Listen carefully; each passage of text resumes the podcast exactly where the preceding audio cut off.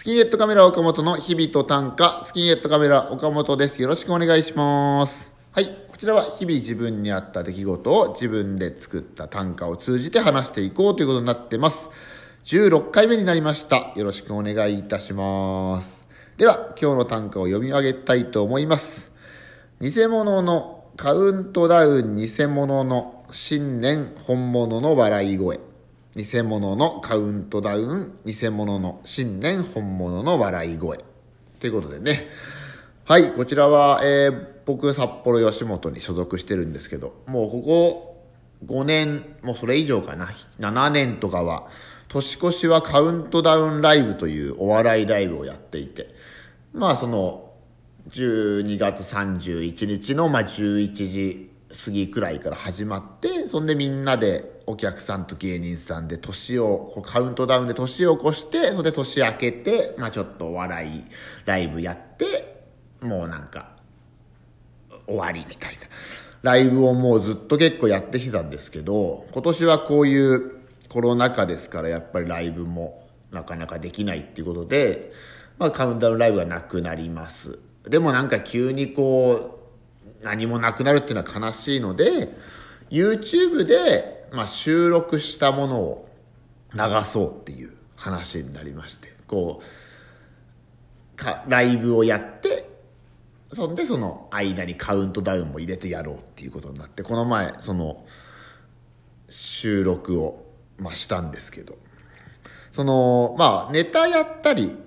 トークやったりっていうのはまあ別に普通にみんな他の芸人さんもたくさんいたんですけど普通にこなしてというか、まあ、楽しくやってたんですけどこのカウントダウンっていうことはこう初めての経験なわけですよ。こう本当にカウント本当に年が明ける時のカウントダウンをやったことあるけどカウントダウンの体っていうことはこうみんな初めての経験だからそんでそのテレビとかでもそのこれは12月に撮ったものでもう年を明けてるんです明けましておめでとうみたいなのは結構見たことあるけどまさにカウントダウンっていうのを収録でやってるってそんな見たことないからいやでもこれをやろうっていうことになっていやこれうまくいくのかと思いながら偽こう言った疑似カウントダウンっていうことですよね。そんでそれをまあやるっってことになったんですけど、まあ、今ソーシャルも取りながらいろん、まあ、芸人さん入れる人数だけ集まってそんで僕の相方のシモってやつがですね司会を MC をやってたんですけどこれも一回一度そのとんでもないとんでもない失敗というかことをややってですねそのじゃあ12月31日のもう11時59分ですって下が言ってですね。これこれはもう別に全然カウントダウンでもちろんまだ年明けてないからないんですけどそれそこで見てもらってる体でやってるからさあ11時59分あもう20秒前ですよって言って。さあ他の人がうわーうわーってなって。おもう10秒前ですよ。いやいやいや。20秒前と10秒前まだ3秒くらいしか経ってない疑似カウントダウンだとしても早すぎるだろっつって 一回止めて そんでいやそうそれ疑似にしてもそれそこもうちょっとちゃんとやろうよみたいな。いやでも俺わかんねえんだみたいな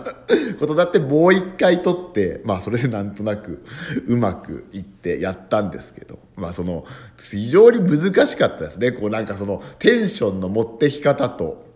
でカウントダウンも偽物だし年も明けてないしでもそういうなんか20秒前おお10秒前みたいなわーってみんなで笑うのだけはなんかそこは偽物じゃなかったなと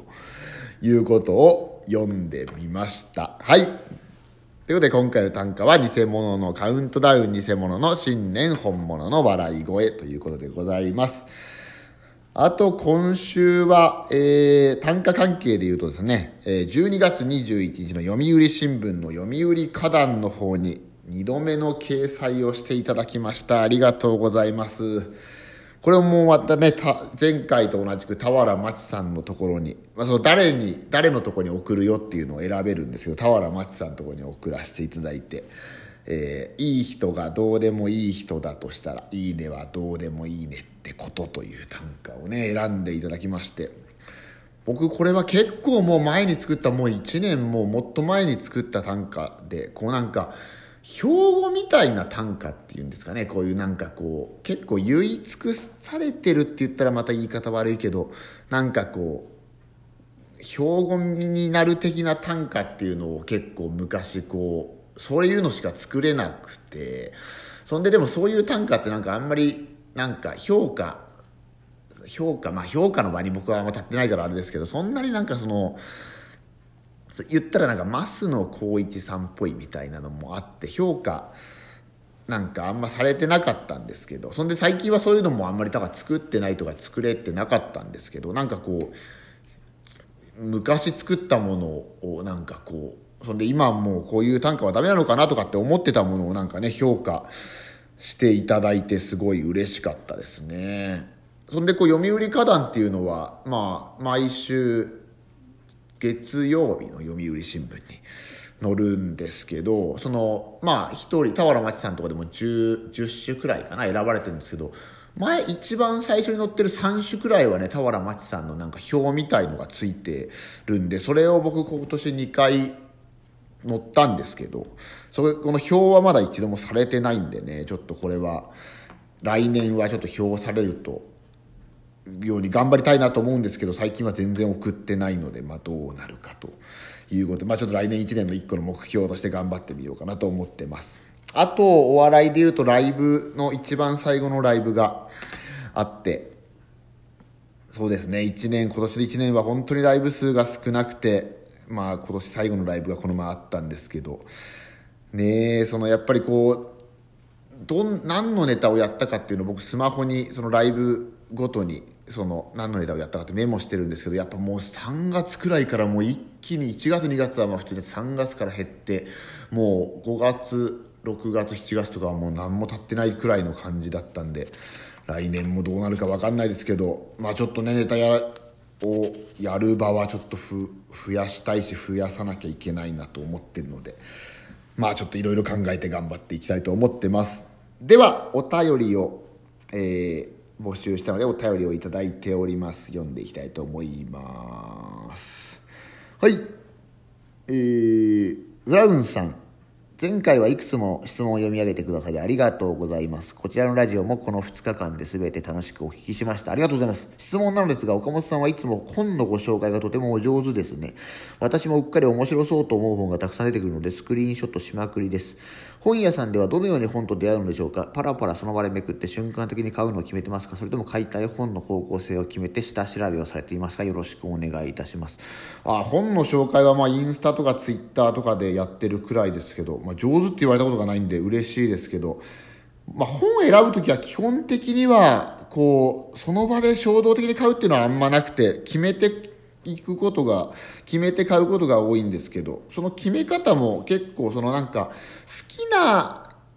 自分の好きな作家さんがこの作家さん好きだよとかこの作品面白かったよっていうものをなんか買うようにはしてますね。なんか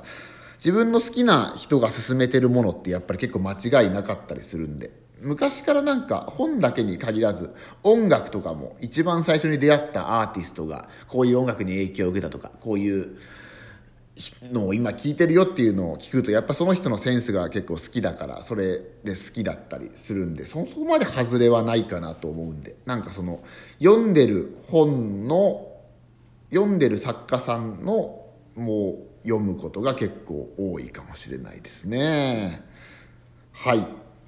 では続いて。ちらもブラウンさん。岡本さんおはようございます。このラジオを聴ける私に楽しみな日曜の朝がやってきました。ありがとうございます。岡本さんの短歌を作る上での癖があったら教えてください。例、よくこの場所にいる時に思いつく。よくこの手法を使っているなど。いやー、短歌作る時、やっぱ、こう、まあ、短歌も、今もうネタも、まあ、芝居も何でも僕そうなんですけど、やっぱこう、もう机に座ってゼロからっていうのはもう絶対無理なんで結構やっぱり歩いてる時とかが結構多いかもしれないですね。歩いてる時に考えるっていうのは結構多いかもしれないですね。あとさっきみたそのなんかカウントダウンの話しましたけどなんかいつもと違うことが起きた時にそれをなんかなんとか盛り込めないか自分の作ってるものに盛り込めないかっていうことはやっぱ日々考えたりしてますね。やっぱりそのなんか短歌短歌に関してだけ言うとなんか瞬間を永遠にするこう文学だみたいなこと言われることもあるんでその一瞬をなんか切り取るその気持ちもそうだしその一瞬の光景を切り取るっていうことはなんか意識まあそんなにそのかっこいいもんじゃないですけど意識したりしてます。はい続きまして、ひとみさん、岡本さん、おはようございます。おはようございます。毎週ラジオトーク楽しみにしてます。ありがとうございます。2020年ももうすぐ終わっちゃいますね。よかったら岡本さんの2020年に読んだ歌でお気に入りの歌を教えてくださいということで、これですね、この質問いただいたんで、さっき自分が作った歌で、そんで世に出してる歌っていうのをバーッと見返してみたんですけど、まあ、基本的にはもう自分の作った短歌は全部好きっていうのは前提で、あとやっぱり人にこう承認されたり褒められるともちろん好きになるんですけどその中でも一番と一番ってまあ言われるとまあその今日だからその日々によって変わるかもしれないですけど今回は江本明目当てで見始めた連ドラの第1話で死んじゃう江本明という短歌でしました。こちら短歌研究新人賞というのに送ったものの中でその紙面に載った30種の中に2種だけ載ったんですけどその短歌なんですけど。えー、っと僕その教えてもらってる山田渉先生っていう人に結構人名使ったりするのが歌がいいよねって言われたのが嬉しかった一個の理由とあとなんか吉本のマネージャーに「乗ったよ」とかだけじゃなくて「私も江本明目当てで死んだことあります」みたいな中身のことまでなんか短歌の感想を言ってもらったのは結構なんかその短歌好きじゃない人にも言ってもらったこともあるので。こちらにしました。はもう時間がない。あと10秒になってしまいました。今年はこれで終わりだと思いますのですいません。急ぎ足だって。来年もお願いします。良いお年を。